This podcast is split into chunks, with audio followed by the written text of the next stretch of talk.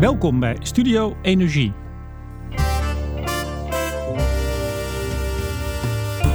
In de discussie over het klimaatakkoord voert inmiddels één onderdeel de boventoon. Hoe moet de uitstoot in de industrie worden aangepakt? GroenLinks, maar ook andere oppositiepartijen en veel economen weten het wel.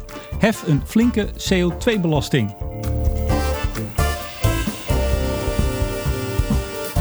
Als dat gebeurt, gaat Tata Steel failliet. Met die waarschuwing ging het bedrijf afgelopen week vol in de tegenaanval. Maar hoe terecht is die angst eigenlijk? Ik vraag het aan de CEO. Mijn gast is Theo Henrar.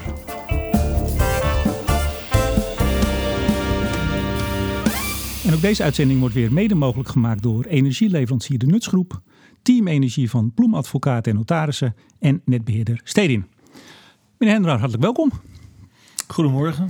We zitten op uw kantoor uh, en u zei me net, goh, ik had u nog wel even willen rondleiden. Ja, dat is uh, wel heel leuk geweest, want dan krijgt u wel een indruk van het staalbedrijf, uh, de passie waar de mensen mee werken. Staal een product is wat voor nou ja, 100% recyclebaar is. En, uh, oh, de, de PR-praat begint nu al. Nee, niet, geen PR-praat. Uh, staal is eigenlijk niet weg te denken uit de moderne wereld. En uh, we hebben ons telkens aangepast. En het is gewoon leuk als je een bedrijf bezoekt en u heeft een interview met mij, dat u ook ziet wat hier gebeurt. Dat gaan we de volgende keer doen. U was de afgelopen week bij BNR. Dat was volgens mij het interview waar, waar heel veel andere media naar verwezen. Ik zag u in de Telegraaf. Ik geloof ook bij RTL Z voorbij komen. Ja, steeds dezelfde boodschap. Hè? Als de GroenLinks initiatiefwet realiteit wordt, de klavertax noemt u dat, dan gaan bij u de deuren dicht. Nou heb ik altijd geleerd dat uh, het kenmerk van een succesvolle lobby is dat je die op de achtergrond doet. Die doe je in stilte. Moet ik nou concluderen, nu zo hard de media zoekt, dat uw lobby mislukt is? Nee, dat is geen mislukte lobby. Alleen we zouden duidelijk een tegensignaal moeten geven. En het signaal van het bedrijfsleven mag best wel wat harder klinken. Het punt is, de klavertax, en zo heb ik hem inderdaad genoemd, zou voor ons desastreus zijn en schadelijk voor het milieu. Wij kiezen liever niet voor een heffing, voor een, een, belasting, maar voor investeren. Daadwerkelijk investeren. We hebben hele goede plannen hè, om 5 miljoen CO2 te besparen samen met DAL. Uh, en dat zetten we liever in dan een, uh, een heffing die alleen hier in Nederland gebeurt. We gaan het er allemaal over hebben. De komende, nou, wat zal het zijn? Een half uur, misschien wel drie kwartier. Um, u zegt heel nadrukkelijk, keert u zich eigenlijk tegen dat wetsvoorstel, of die initiatiefwet van uh, GroenLinks. Hè? Klavertax, hebt u dat zelf bedacht, dat woord, overigens? Dat is gewoon hier uh, aan, uh, aan deze tafel ontstaan met collega's. In alle woede is dat ineens, riep iemand, de klavertax. Nee, het is niet in woede gebeurd, maar je moet wel, hè, je moet natuurlijk een democratie, iedereen mag zijn eigen mening hebben. Wij vinden dit alleen een ongenuanceerde belasting en erg eenzijdig en blind voor wat er in de wereld gebeurt. Waar u zich geloof ik ook tot, tot ieder, in iedere vezel uh, tegen gaat verzetten, hè? las ik ergens. Uh, kijk, ik heb gezegd, als deze tax zo wordt ingevoerd, um, met 50 euro in 2021 en in 2030 met 50 euro, dan zouden wij 600 miljoen moeten betalen en dan 1,2 miljard in 2030, eh, dan zijn we technisch failliet. En dat zullen we niet laten gebeuren. En uh, ik zal me daar niet alleen in elke vezel tegen verzetten, maar ook al mijn collega's, mijn werknemers hier. Ja, over die getallen gaan we het zo ook hebben, hoe u daarbij uh, bij komt. Maar ik vroeg me af, uh, want dat voorstel of die initiatiefwet van GroenLinks is inderdaad heel erg fors. Maar ja, dat weet u ook, GroenLinks is een oppositiepartij. Dat gaat het misschien wel helemaal niet halen. Waarom verzet u zich zo heel nadrukkelijk tegen een plan van een oppositiepartij in verkiezingstijd? Nou, omdat het inderdaad hier uh, directe werkgelegenheid uh, bedrijft. Ja, als het uh, wordt ingevoerd, maar die kans is wordt... natuurlijk niet zo groot. Nee, maar er zijn andere partijen die dat ook willen. Alleen die hebben dat veel genuanceerder gebracht. Die hebben ook gezegd, er is een mogelijkheid van een terugsluis. en dat is niet door GroenLinks in eerste instantie gedaan. Inmiddels wel, hè? Inmiddels heb ik ook het debat gehoord. En ik heb gelukkig gehoord, daar ben ik heel blij mee. Want ik ben met één ding met de heer Klaver mee eens. We zullen wat aan het milieu moeten doen, maar laten we het dan op een verstandige wijze doen. Laten we dan ook het juiste middel inzetten. En hij heeft nu in die opening van het debat gezegd: ja, we willen graag met bedrijven om tafel zitten en uh, we willen ook kijken of er dan een terugsluismogelijkheid gerechtvaardigd is. Nou, klaar meneer Henrar, we kunnen, we kunnen naar huis. Nou, uh, misschien dan. Uh, ik vind het best leuk om in uw uitzending zo te zitten en met u van gedachten over te wisselen. Maar het mooie is natuurlijk dat die opening nu wel is gegeven. Uh, en daarboven heb ik uh, een, een, brief naar de heer Klaver uh, uh, geschreven. we hebben gevraagd, kunnen we hier een, een gesprek over hebben? Ik heb hem uitgenodigd hier een meet-up. dat heet bij ons gewoon een kantinepraatje te hebben met onze mensen om zijn plannen uit te ja, leggen. Heeft hij al gereageerd? Ja, nou ja, hij heeft het erg druk, maar heeft mij wel uitgenodigd om naar Den Haag te komen en dat zal ik ook doen. Met de hele kantine?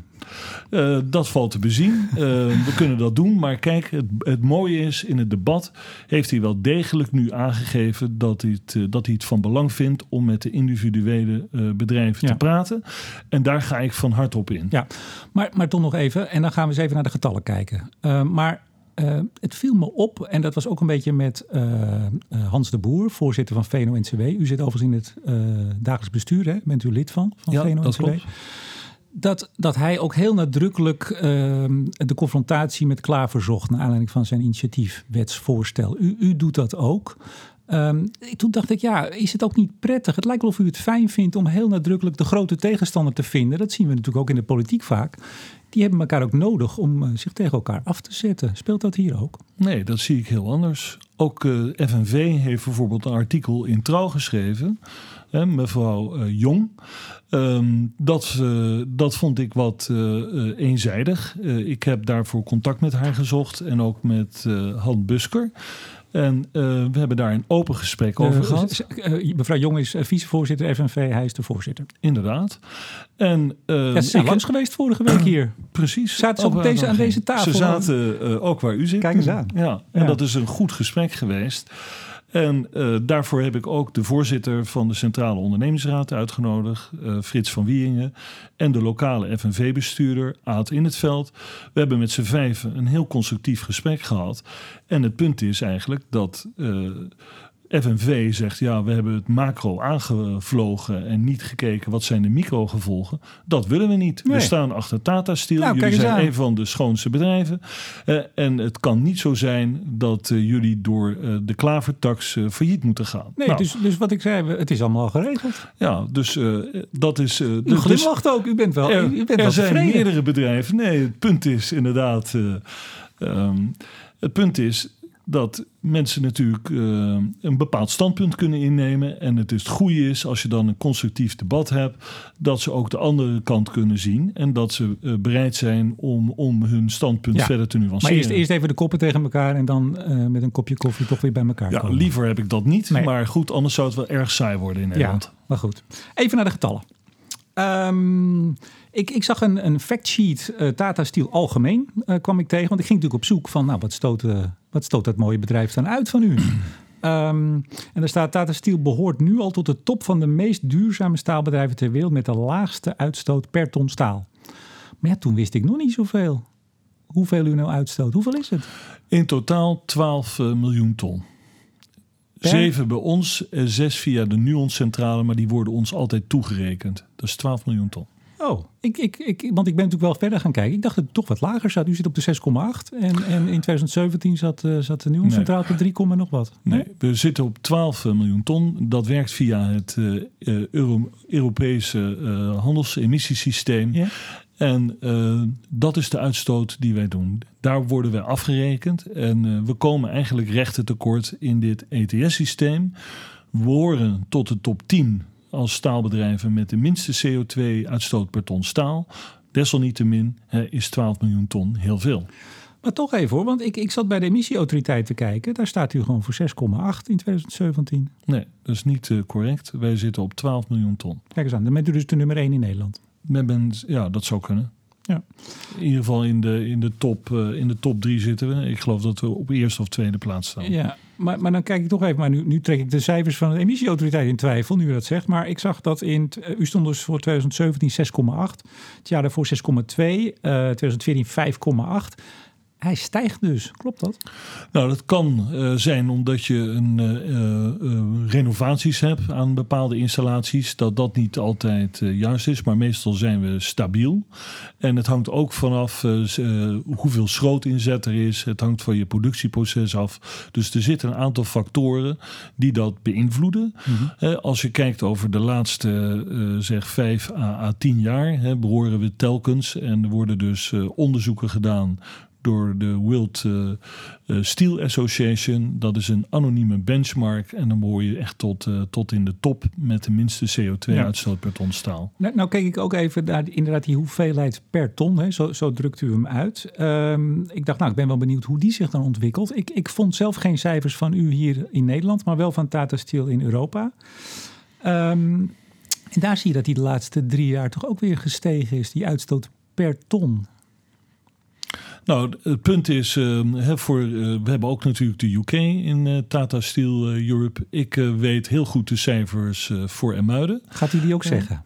Gaat u die ook zeggen? Nou, die heb ik nu net verteld. Nee, maar voor, die ontwikkeling voor, per ton CO2, of die, of die stijgt of afneemt? Nou, het kan dus zo zijn dat je met bepaalde renovaties van installaties zit, bepaalde procesvoeringen in je hoogoven ook, dat het wat varieert maar het, over het algemeen, als wij kijken, hoe doen we het ten opzichte van andere bedrijven in de sectoren, in de sector staal eh, en, eh, en ijzer, dan, zitten we, dan zitten we heel goed qua proces. Maar, maar, zijn die cijfers openbaar, die vergelijkingen? Nee, de, de World Trade Organization, want dat, dat zou anders niet compliant zijn, zo heet dat woord. dat is niet in overeenstemming met je concurrentievermogen. Dus dat is geanonimiseerd. Maar wij kunnen dus alleen zien waar staan wij ten opzichte van andere staalbedrijven in de wereld. Maar als ik nou heel flauw ben, dan zeg ik ja, dan moet ik gewoon op uw woord geloven. Want we kunnen dat niet nou, ik kan u na de uitzending wil ik u graag een staartje laten zien. En dan uh, kan u uh, nogmaals zeggen van uh, of ik de waarheid heb gesproken of niet.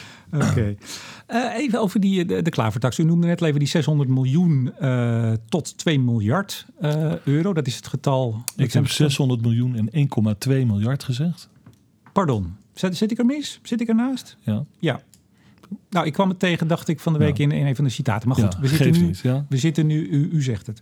Hoe komt u aan die 600 miljoen? Nou, als, u, uh, twa, als wij 12 miljoen uh, ton uitstoten en ik doe dat maal 50 euro, uh, dan kom ik op 600 miljoen. En als de klavertax naar 2030 uh, 100 euro is, dan kom ik op 1,2 miljard.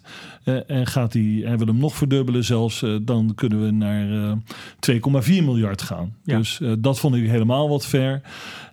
ik ben eigenlijk blij uh, nu we deze cijfers noemen, uh, dat ik naar de laatste stand van zaken kijk. En dan kijk ik naar het debat wat is geweest, ja. waar de heer Klaver wel degelijk een opening ja. heeft geboden. Ja. En ik vind dat dat constructief is, hè, dat zie het hem. En ik kijk dus ook uit naar het gesprek wat ik met hem ga hebben. In Den Haag. In Den Haag. Of in de kantine. Misschien komt hij nog. Ik, uh, hij zal uh, ongetwijfeld, uh, als hij het ietsje minder druk heeft, want er zijn natuurlijk de verkiezingen, dan zal hij ongetwijfeld een keer hier komen.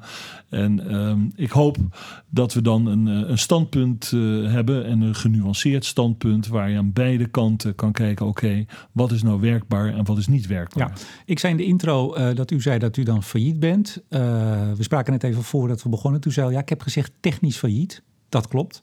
Wat is het verschil? Nou, technisch failliet op papier. Wij gaan ons hier natuurlijk tegen verzetten. Elke vezel uh, verzet zich hier uh, tegen. Nee, maar dat, dat is helder. Hè?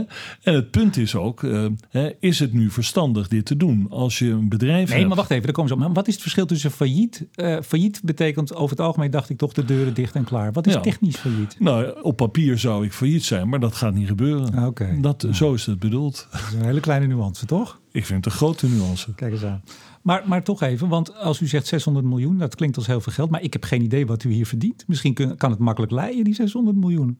Nou, nee, dat, dat is niet zo. Wat verdient u hier in een jaartje? Nou, als wij kijken over de laatste jaren, dus echt de laatste 10 jaar, is er gemiddeld uh, 195 miljoen winst gemaakt. En er moet nog eigenlijk vennootschapsbelasting af. Hè? Dus uh, het punt is uh, ja, uh, dat wat dat betreft 600 miljoen dan een, een, een doodsklap is. Ja. Dat begrijpt u ook, neem ik aan. Zelfs ik begrijp dat. Nou, prima. Als, als u, als u dus 600 miljoen vandaar, 100... vandaar dat ik uh, de stormvlag heb gehezen en gezegd van ja, dit is gewoon een bedreiging voor het bedrijf. Dat moeten we niet willen. Nee, maar dat gaat ook niet gebeuren. U hebt, u hebt Kitty Jong hebt u al aan uw zijde. U hebt zelfs meneer Klaver die al in, in, in het debat inderdaad zei... we zien een terugsluit. We komen daar zo nog in detail op hoor. Maar u hoeft zich toch helemaal geen zorgen te maken. Uh, dat zegt u. Uh, uh, ik ben ook liever positiever ingestemd. Maar het punt is, in eerste instantie moet ik kijken naar de feiten en naar het wetsvoorstel. Daar was geen terugsluitsmogelijkheid. Van een oppositiepartij die daar absoluut geen meerderheid voor heeft. Dat kan wel zijn. Gelukkig zijn de coalitiepartijen daar ietsje anders in. En ook andere partijen. En ik verwacht ook dat de Partij van de Arbeid, hè, die heeft in ieder geval ook die deur op een kier gezet. dat is een wat genuanceerder standpunt dan het standpunt van GroenLinks. We gaan straks even samen gewoon kijken wat het gaat worden. Als we het nou gewoon met z'n tweeën hier straks besluiten wat het moet worden, waar u tevreden mee bent, en dan, dan vertellen we dat even door in Den Haag. Dat doen we prima, straks. Prima. Even, u, u, zei net al even in een zin, uh, 5 miljoen uh, ton uh, reductie. gaan wij halen? Kunnen we halen? Ik wil het met u hebben over wat zijn nou uw mogelijkheden? Want u zit al een aantal jaren stabiel op die, nou, de getallen die u net noemt. Een beetje afhankelijk van schroot of niet. nou ja, hoe je het proces inricht. Even toch, wat, wat zijn uw mogelijkheden? Wat gaat u de komende jaren doen om uw uitstoot te verlagen? Nou, we hebben, we hebben eigenlijk uh, drie sporen. We hebben het uh, Hizarna-proces. Dat is een nieuw uh, proces van, van ijzer maken. Uh, daarin uh, sla je een aantal processtappen over. Je maakt geen sinters en pellets. En ook de kolen verkook je niet eerst voordat het in een hoogoven gaat. Die uh, stappen sla je over. 20% reductie, begreep ik. Precies, 20% CO2-reductie. Met proeven zelfs, als we het nog beter doen, met uitschieters tot zelfs 50%. Dus dat is een enorm iets hè, dat, we, dat we kunnen bereiken. Nou, Plus, ja, sorry, nou, maar nou hebt u dat bereikt in een, ja, ik zeg maar even een soort pilotopstelling, ja. een kleine opstelling. Hè? Want ik, ik heb even uw cijfers erbij gepakt. En dan corrigeert u me maar als ik het verkeerd zeg. Even kijken, 60.000 ton maximaal nu per jaar. En dat is een fractie van wat u hier produceert. Hè? Ja. Ja, het is een heel nieuw proces waar je met hele hete temperaturen gaat uh, Ja. werken, hè, van over de 2000 graden. Dus het punt is, hè, daar, daar moet je met zorgvuldigheid eh, moet je natuurlijk eh, mee omgaan. We hebben nu die pilotfase, hè, die eh, is heel goed. Het hele mooie is dat eh, onze aandeelhouder ook gelooft in die nieuwe technologie. Sterker nog, die gaan een grotere opschaalfabriek in India bouwen. hè, Niet zij, nee, dat is prima. Allereerst dat ze het vertrouwen hebben in deze nieuwe techniek. Dat ze een, eh, een, een investering willen doen hè, van eh, honderden miljoenen om eh, 450.000 ton daar, eh, eh, een fabriek daar te gaan neerzetten. Maar goed, daar hebben we in Nederland natuurlijk niet zoveel Nee, baat want bij. wij hebben baat bij een fabriek van 1 miljoen ton. En als ik naar de Raad van Commissarissen zou gaan hè, en naar de aandeelhouder en zou zeggen: Oké, we maken nu 60.000 ton en overmorgen maak ik 1 miljoen ton, dan zeggen ze: eh, Is dat niet een grote stap? Maar zegt u Dus nou- dit is een logische tussenstap om daar naartoe te gaan. Maar zegt u nou eigenlijk dat u hebt hier, u bent even de kraamkamer geweest afgelopen Ja. jaar. U hebt er ook flink wat subsidie voor gekregen. Hè? Ik neem aan dat u zelf ook wat geïnvesteerd hebt, maar daar is wat geld in gaan de zitten. investering is 84 miljoen. We Ja. hebben er 26 miljoen eh, subsidie op, waarvan 6 miljoen van de Nederlandse overheid. Kijk eens en wat Europees geld. Hè? En wat Europees precies. geld. Maar goed, dat is hier eh, ontwikkeld. Nou, volgens mij is iedereen daar enthousiast over. Uw, eh, uw aandeel, of uw, eh, het, het grote Tata Steel gaat het nu in India verder opschalen. Zegt u nou eigenlijk, dan komt het hier weer terug en bouwen we hier de klapper, ons- de echte grote fabriek? Onze R&D-mensen gaan mee. Hè. Die zullen dat proces heel goed begeleiden. We kunnen daar enorm van leren. Hè. Om hem eh, direct hier neer te zetten met 1 miljoen ton... neem je een onevenredig groot risico. Wij hadden hem anders ook op een kleinere schaal moeten neerzetten. We zijn dus heel blij dat de aandeelhouder gelooft in deze nieuwe technologie. Dat ze dat doen. We kunnen daarvan leren. En dat zou een logische stap zijn... om dan de Hizarna van eh 1 miljoen ton neer te zetten. hoe, hoeveel produceert u nu hier? Hoeveel ton staal? Eh, nu i- is het totaliteit eh, zo'n zo'n 7,3 miljoen ton. Oké. Maar u zegt het zou logisch zijn dat het hier komt. Maar ja, wat logisch is, wil nog niet altijd zeggen dat het ook gebeurt. Is dit een, is dit een wens of hebt u hier al afspraken over met Nou, we hebben, we hebben natuurlijk grote investeringsprojecten. hè. We hebben over de laatste eh, jaren hebben we het Star 1-programma voeren we uit. Hè. Daar zitten we nog middenin. Dat is een investering van 600 miljoen. Dan komt de Star 2 aan. Nog een keer 600 miljoen. We hebben grote ambities om dat Hizarna-project hier neer te zetten. Dus dat is een logische stap. Maar de vraag is, hoe zijn er garanties voor dan? Nou, we zullen eerst de uitkomsten van deze scale-up eh, moeten zien. Gaat dat goed werken met de 450? Ik heb daar alle vertrouwen in. En dan zal dat natuurlijk op zijn eigen merites beoordeeld moeten worden. Maar ik heb daar vertrouwen in. Wat voor termijn hebben we het dan over? Dus eerst moet hij in India, die 450. Eh, welk jaar zitten we dan inmiddels als dat nou, goed gaat? Ik denk als wij hem hier eh, zullen hebben, dan zal dat rond uh, 2000 36 zijn. En, en nogmaals, daar zijn gesprekken al over geweest met de aandeelhouder. We hebben altijd aangegeven dat wij volle vertrouwen hebben in dit Hizarna-proces. Dat wij dit zien als een stap naar verdere verduurzaming. Ja, maar dat snap ik. Maar hebt u daar, is, is daar al iets? Ik, bedoel, ik kan me voorstellen dat het mhm. nog niet zwart op wit op papier staat. Theo, je krijgt je fabriek. Maar, dat staat er niet. Nee, maar is het wel meer dan, ach, het, zou fijn zijn en zo? Ja, want anders zouden ze die fabriek helemaal niet in India gaan neerzetten. Het kan dus toch dat ze daar niet die grote gaan bouwen? Nee, daar, wel- daar ligt de, de groeimarkt voor staalproductie, niet hier in Europa. Nou, hier in Europa zal je toch steeds... Hè, wat voor economie wil je in Europa hebben? Wil je alles hebben made in China, made in Amerika, made in India... of gaan we dat ook hier in Europa doen? Vooralsnog hè, is Europa technologisch heel goed. Als we kijken naar de auto-industrie, naar een aantal andere dingen, de waardeketens waar we aan doen. Eh, Dus we zullen ook in Europa erop moeten waken dat we een gebalanceerde economie houden.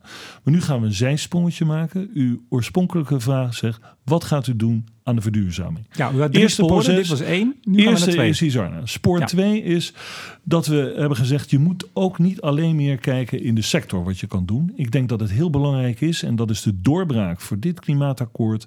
dat we op meerdere sporen gaan zitten. Dus dat we ook hebben gezegd... wat kunnen we over verschillende sectoren doen? Nou, daarvoor zijn daar hele goede contacten geweest. Met, en, en die zijn er nog steeds. Met Douw Terneuzen, met Anton van Beek... die daar de ehm, eh, president eh, van U hebt is. plan om samen een fabriek te bouwen waarbij uw rookgassen worden gebruikt als basis voor het maken van producten. U vult het in. Prima. Ja. Ja, dat klopt. Wij zouden dat eh, willen doen. Wij zouden onze hoogovergassen die nu ingezet worden, hè, die worden opgevangen, die worden gebruikt om daar elektriciteit van te maken. Dat is eigenlijk een heel mooi gesloten systeem. Alleen er komt in dat systeem nog steeds van staal maken CO2 vrij. En dat is het enorme nadeel daarin. Dus we hebben ook gezegd, wat kunnen we als sector alleen doen? Dat was dat Hizarna-project. Nu cross-sectoraal Ja. met Dow, dus met de chemische industrie. En wat gaan zij dan maken van uw rookgassen? Nou, wij gaan in ieder geval de koolmonoxide omzetten naar syngas. En dan met de Fischer-Tropsch-reactie ga je daar nafta van maken. Dat is synthetische nafta. Die gaan we dan eh, opvangen. Die brengen we in, eh, in boten. eh, en, net zoals dit een parel aan de Noordzeekust is, heb je dat ook. Kijk eens aan, Hè, een boot tussen twee parels. Ook een mooie parel. Hè, dat is ook een, een enorm sterk, sterk bedrijf. Ja, dan brengt u het erheen en Daar dan... brengen we het heen. Da- Die gaan daar bijvoorbeeld plastics van maken. En die plastics, als die verbruikt zijn na, na een levensduur, kunnen wij weer gaan inzetten in onze hoogovens. Dus dan heb je een gesloten proces. Ja. En dat willen we tezamen doen met CCS. En dan zou je dus eh, in 2030 tot een besparing kunnen komen van 5 miljoen ton CO2. Ja, en CCS even voor toch degene die het nog niet wist. Afvang en opslag van CO2. Ja. Ook op de Noordzee, waar u als parel dan toch weer vlakbij ligt. Carbon capture en Ja. storage. Ja. Maar toch even, want in september kwam u met, met nieuws daarover. Hè? Afgelopen september 2018. Van nou, ehm, dat zien wij wel zitten. Maar toen ik toch weer de berichten erover las. Ja, de mogelijke bouw stond er bijvoorbeeld in het FD. eh, de mogelijke bouw van zo'n fabriek. Eh, het hangt nog van een aantal zaken af. Er moeten nog pilots worden gedaan. Er moeten nog, hè, dat was nog vorig jaar één. Ik ben benieuwd hoe die gegaan is. Dit jaar nog één. Hoe, zeker zijn dit? Want het klinkt natuurlijk fantastisch. Als iemand die hoort, nou, kat in het bakkie, gaan we doen. Ja. Maar zo makkelijk is het natuurlijk Nee, niet. maar ook een bedrijf zal zich aan een bepaalde governance moeten houden. Dus je zal dit moeten voorleggen eh, aan de aandeelhouders. Zijn die daarvoor of niet? Die plannen, plannen moeten uitgewerkt worden. Ze hebben gezegd, ga die verdere samenwerking aan. Ga kijken eh, of deze pilot succesvol is. En aan de hand daarvan ga je die plannen verder uitvoeren. Ja, maar we, zagen bijvoorbeeld, eh, dat was nog begin dit jaar, dat Avantium en BASF die zouden samen een fabriek gaan maken voor bioplastics. Ander voorbeeld. Maar ja, en dan ineens een, een jaar nadat het met Hosanna is aangekondigd, uh, klopt het alweer. Hoeveel, ja, daar kan, ik, daar kan ik niet over oordelen. Dat snap hè? ik, Dan maar u begrijpt, u begrijpt wat ik bedoel. Hoe zeker is dit? Nou, uh, hoe zeker het is dat we dit heel serieus gaan onderzoeken met elkaar. Hè. Onze mensen van RD hebben regelmatig bijeenkomsten, uh, vergelijken de cijfers daar, uh, naast elkaar. We hebben een investeringsvoorstel hè, om, om zo'n pilot verder uit te werken. En dat is heel serieus. En dat is ook het punt. Dat zijn concrete plannen die we in de klimaatwet of in het klimaatakkoord graag uh, zien. Ja. Wij hebben, als u hier komt, kan ik u dat laten zien en kan u de schema's laten zien uh, dat we deze weg op gaan. Ja, maar het is dus nog niet, u snapt, hè, ik probeer te kijken hoe, hoe hard is dit? Uh, want het kost geloof ik een miljard, werd er gezegd in september, zo'n fabriek. Nou, dat is serieus geld. Nou, kan, je... kan het ook zo zijn dat we hier, als we hier over twee jaar bij elkaar zitten, dat u zegt, ja Remco, het is toch niet gelukt? Nou, dat hoop ik niet. Nee, dat hoopt u niet, maar... Nee. Nee, maar daarvoor, kunt u ik, geef u, ik geef u een genuanceerd antwoord. Ik zeg, wij gaan er alles aan doen om dit te realiseren. Maar dat moet wel werkbaar zijn. En daarvoor heb je die pilotfase, omdat je over een hoop geld praat. Ja. Nou, wij willen dat doen. Wij geloven uh, uh, dat ook de industrie juist een oplossing kan bieden voor het klimaatakkoord. We geloven in investeringen, hè, dat we deze investeringen zullen moeten doen.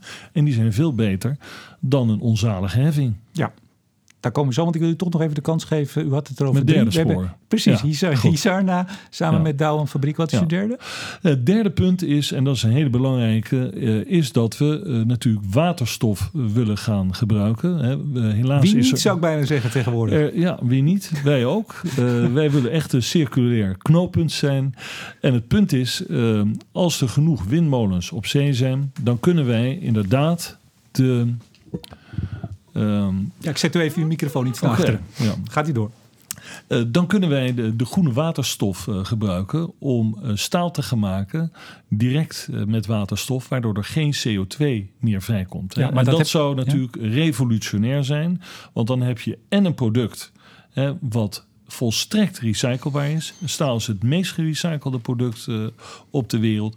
En het is CO2-neutraal. Dus dan heb je eigenlijk door de eeuwen heen... Want staal en ijzer is natuurlijk een heel oud product... heb je je telkens aangepast en heb je gewoon winnend materiaal. U, u bent ook een echte staalman, hè? want u bent uw, uw carrière hier begonnen in 87 en nooit weggegaan. Nee, ik heb verschillende rollen gehad. Ik heb een hele leuke carrière hier. eh, in de verkoop, in productie, in eh, productieplanning gezeten... in het buitenland gezeten. Dus ja, eh, eh, ik ben... eh, Een man van staal.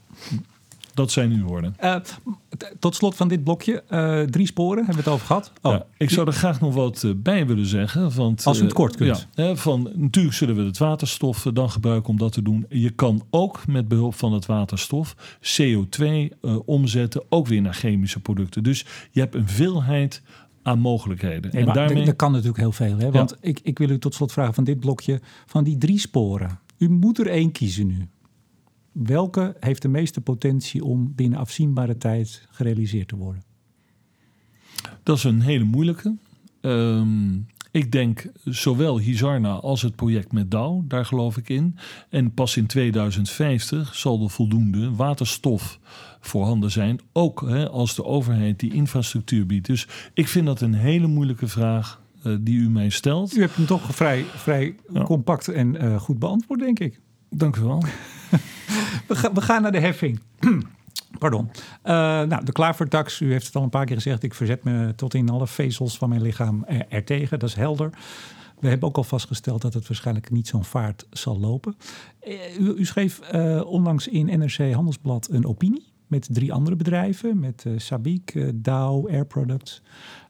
En, en toen vroeg ik me af, kleine zijstap, waarom hebt u dat niet met de twaalf grote geschreven? En maar met vier? Nou, we hebben, we hebben daar het voortouw in genomen. We hebben gezegd, oké, ehm, hoe zien wij dat? Hoe kunnen we, eh, hoe kunnen we toch een gen- genuanceerder beeld neerzetten? Hoe kunnen, wij, hoe kunnen wij zeggen, ook als, als bedrijven, hè, dat we wel degelijk willen eh, vergroenen? Dat we zeggen van zo'n heffing, die maakt het extra gecompliceerd. Hè. Wij doen daadwerkelijk liever die investeringen. Het is door Hans de Boer natuurlijk ook vele keer gezegd... En ook door Bernard eh, Wientjes dat we in die bonus-malus-regeling eh, hebben. En dat wij zeggen, wat gaan we nu doen? Gaan we nu een hele gecompliceerde heffing hebben? Of gaan we daadwerkelijk investeren met concrete projecten eh, waarin, waarin goed gekeken kan worden of wij inderdaad aan die tijdlijn zullen voldoen. Nou, nou heb ik in de wandelgangen horen fluisteren dat het feit dat u maar met z'n vieren eronder staat en niet met twaalf was omdat er niet iedereen op één lijn zit in de industrie. Klopt dat? Nee, er is wel degelijk eh, op een, op een lijn dat wij geen uh, generieke heffing willen. Maar dat waarom hebben de anderen er niet? Eh, want u, u bent eigenlijk al de grote twaalf, de grote twaalf uitstoters. Het klopt dus niet, als ik wat ik gehoord heb, dat, dat toch niet iedereen zich daar helemaal in kon vinden. Nou, vooralsnog uh, wordt, uh, is Bernard Wientjes is de uh, onderhandelaar daarin. De voorzitter van We de, hebben de voorzitter daarvan, van de VNC, maar ook de staalindustrie schuift daarbij aan. ik denk dat hij in een ongelooflijk moeilijke situatie toch alle kikkers in de kruiwagen moet zien te houden. Nou, dat heeft hij op zijn eigen wijze weer voortreffelijk gedaan. en, maar wij hebben dat is niet gezegd, antwoord op de vraag. Hè? De vraag is... Ja, ja. Waarom hebben de anderen. Nou, vooralsnog uh, wordt dat standpunt volledig gedeeld. En wij hebben gewoon gezegd, uh, we willen dat artikel snel uh, plaatsen. er is altijd heel kort overleg altijd geweest tussen Dow en, en, en, Tata Steel. Dus we hebben gewoon daar het voortouw in genomen. Nog twee erbij en met z'n viertjes gedaan. Ja. Maar, maar nou is een van de partijen, een van de grote uitstoters ook uit de top 10, Shell.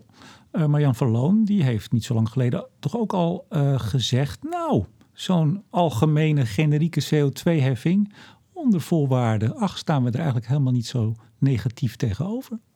Ja, maar in eerste instantie is gezegd: wij geloven niet in deze generieke heffing. Um, ja, wie is wij nu?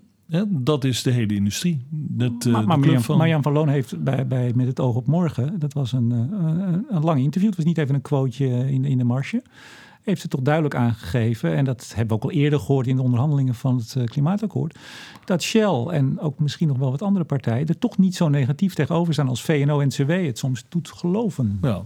Nou ja, goed, ik kan niet voor Shell praten. Dan zou je uh, dat nog een keer met Marjan uh, moeten nagaan.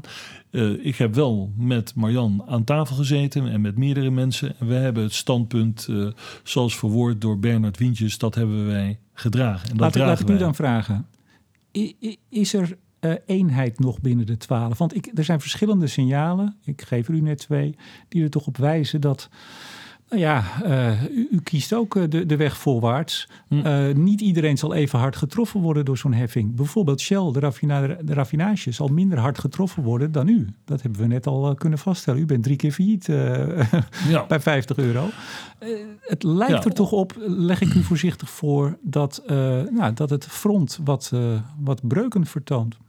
Nou, het is natuurlijk, hè, elke, elke industrie zal zijn, uh, zijn eigen uh, aparte uh, maatwerk willen. Hè, en zal ook, het zal ook voor elke industrie wat anders en voor elk bedrijf, voor elke site wat anders uitwerken. Maar er is wel een algemene lijn gekozen. Hè, en daarvoor hebben we alle vertrouwen in de onderhandeling van Bernard Wientjes. Op die lijn zitten we. En op, eh, op, aan dat hou ik mij vast.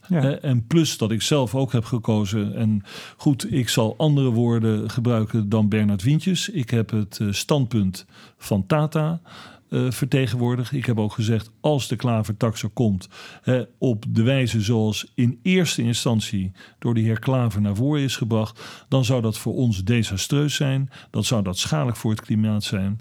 Uh, die zaken heb ik gezegd en daar sta ik ja, voor. U bedoelt schadelijk voor het klimaat, hè? dan gaat hier de deur dicht en dan gaat het naar een andere fabriek met minder efficiëntie, meer uitstoot. Dus het effect is, is, is uh, het tegendeel wat je bereikt. Ja. Um, nou, hadden we het net al even aan het begin over dat debat wat dinsdag in de, vorige week dinsdag in de Kamer plaatsvond. Nou, u, eh, ik zag u glimlachen toen u zei dat uh, meneer Klaver daar, ik zeg het in mijn woorden, een opening bood.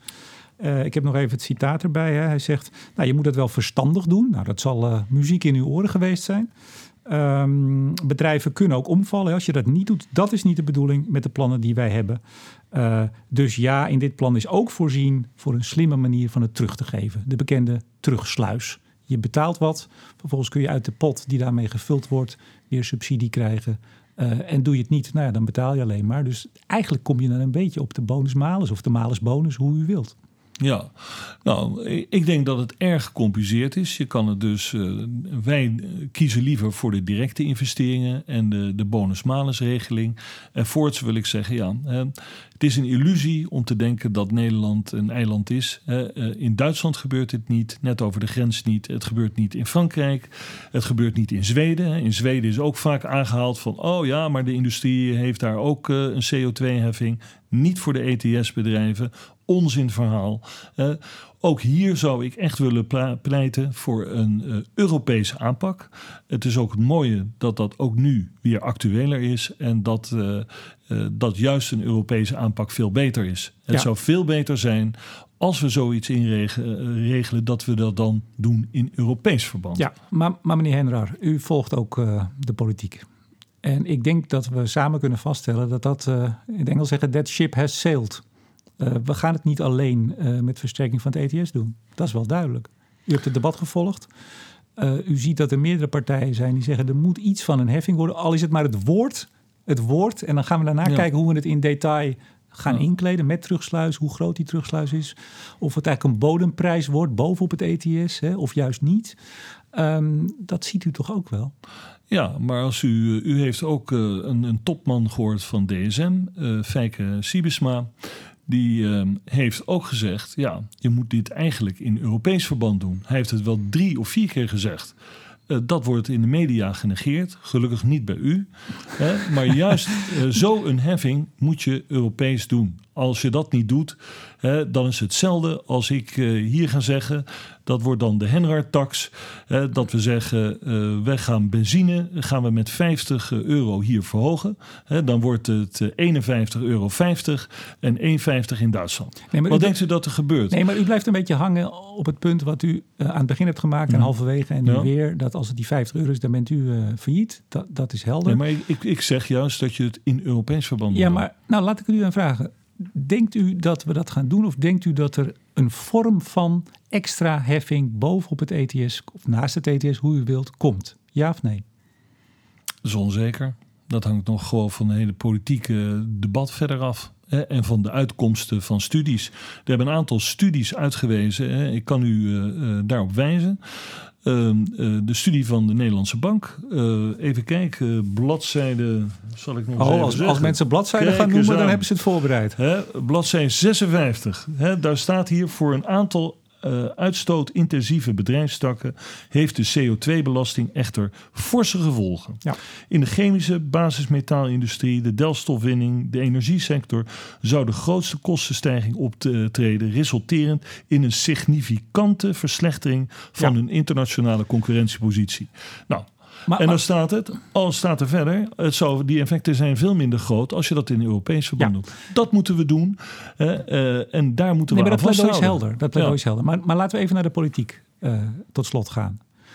U hebt het debat uh, gevolgd wellicht, of in ieder geval gehoord wat daar gezegd is. En wat mij opviel, is even los van alle grote woorden die zo links en rechts gebruikt werden... en soms ook de uh, onjuiste feiten, zoals de SP, dat de industrie 80% van de uitstoot heeft. Er kwam van alles langs, uh, van onzin en soms heel zinnige dingen. Want volgens mij, ja. vraag aan u, zag je de, zagen we daar niet een aantal partijen elkaar tussen en ook wel in de regels naderen? Ja. Dat, dat gebeurde daar. Ja, dat heb ik heel goed gezien. Dat, dat ben ik met u eens. Ik vind dat de heer Klaver daarin zeer constructief is maar geweest. ook de PvdA? Ja, maar ik vind ook het kabinet. Het kabinet heeft ook gezegd... Uh, nou, ik wil toch alle voorstellen op tafel hebben. Laten we daar toch nog eens goed naar kijken. En laten we wel afwachten wat de doorberekening geeft. En ook voor de PvdA... Terecht dat u dat zegt. Die heeft daar ook een, een opening geboden. En ik vind dat belangrijk. En ik zie ook uh, nou, aanstaande donderdag uh, Lodewijk Asscher. Daar ben ik uitgenodigd om ook dit verhaal te doen. En volgende week de 18e bij de heer Klaver.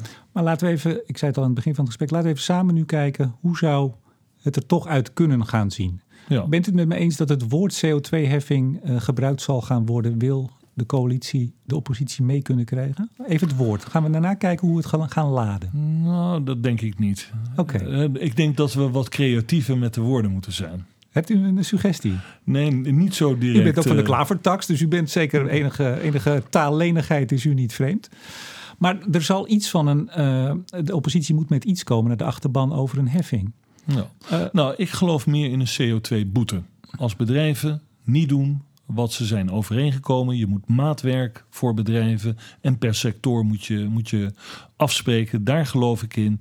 En dat moet goed gemonitord worden. Maar het grote, dat grote bezwaar dat de Milieubeweging ziet, maar ook het PBL heeft in september bij de beoordeling van de eerste voorstellen als aandachtspunt de informatieachterstand uh, aangegeven die de overheid heeft ten opzichte van bedrijven. Als het gaat om dat ja, controleren, hè, Milieubeweging, Greenpeace zegt ja, dat wordt een soort monstrum van ambtenaren die uh, dat moeten gaan controleren. Hef nou gewoon, Greenpeace, Joris Thijssen bij mij in de uitzending zei een tientje. Laten we nou beginnen met een tientje, niet te hoog. Niet die 50 die u net zegt van Klaver. Uh, uit dat fonds kunnen bedrijven volgens eh, putten uh, om innovatie te doen. Als het nou een tientje zou zijn, hoe zou u dat vinden? Nee, maar bedrijven kunnen zelf hun innovaties doen.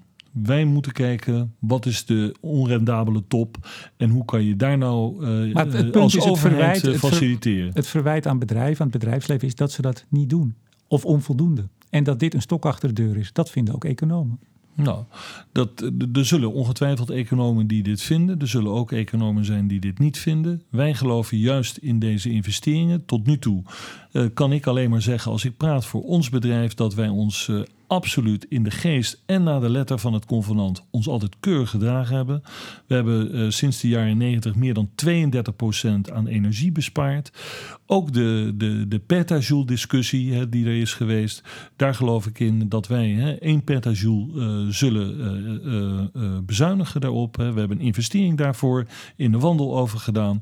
Ik geloof in investeringen in om daar echt de CO2 terug te dringen en niet in zo'n heffing. Maar, maar op het, is helder. En dan komen we terug op het debat. Ja, ja het is, ik ben benieuwd ook of, of partijen bereid zijn naar bedrijven te luisteren. En als ze met concrete plannen komen, en die dienen we in hè, bij uh, eh, EZK.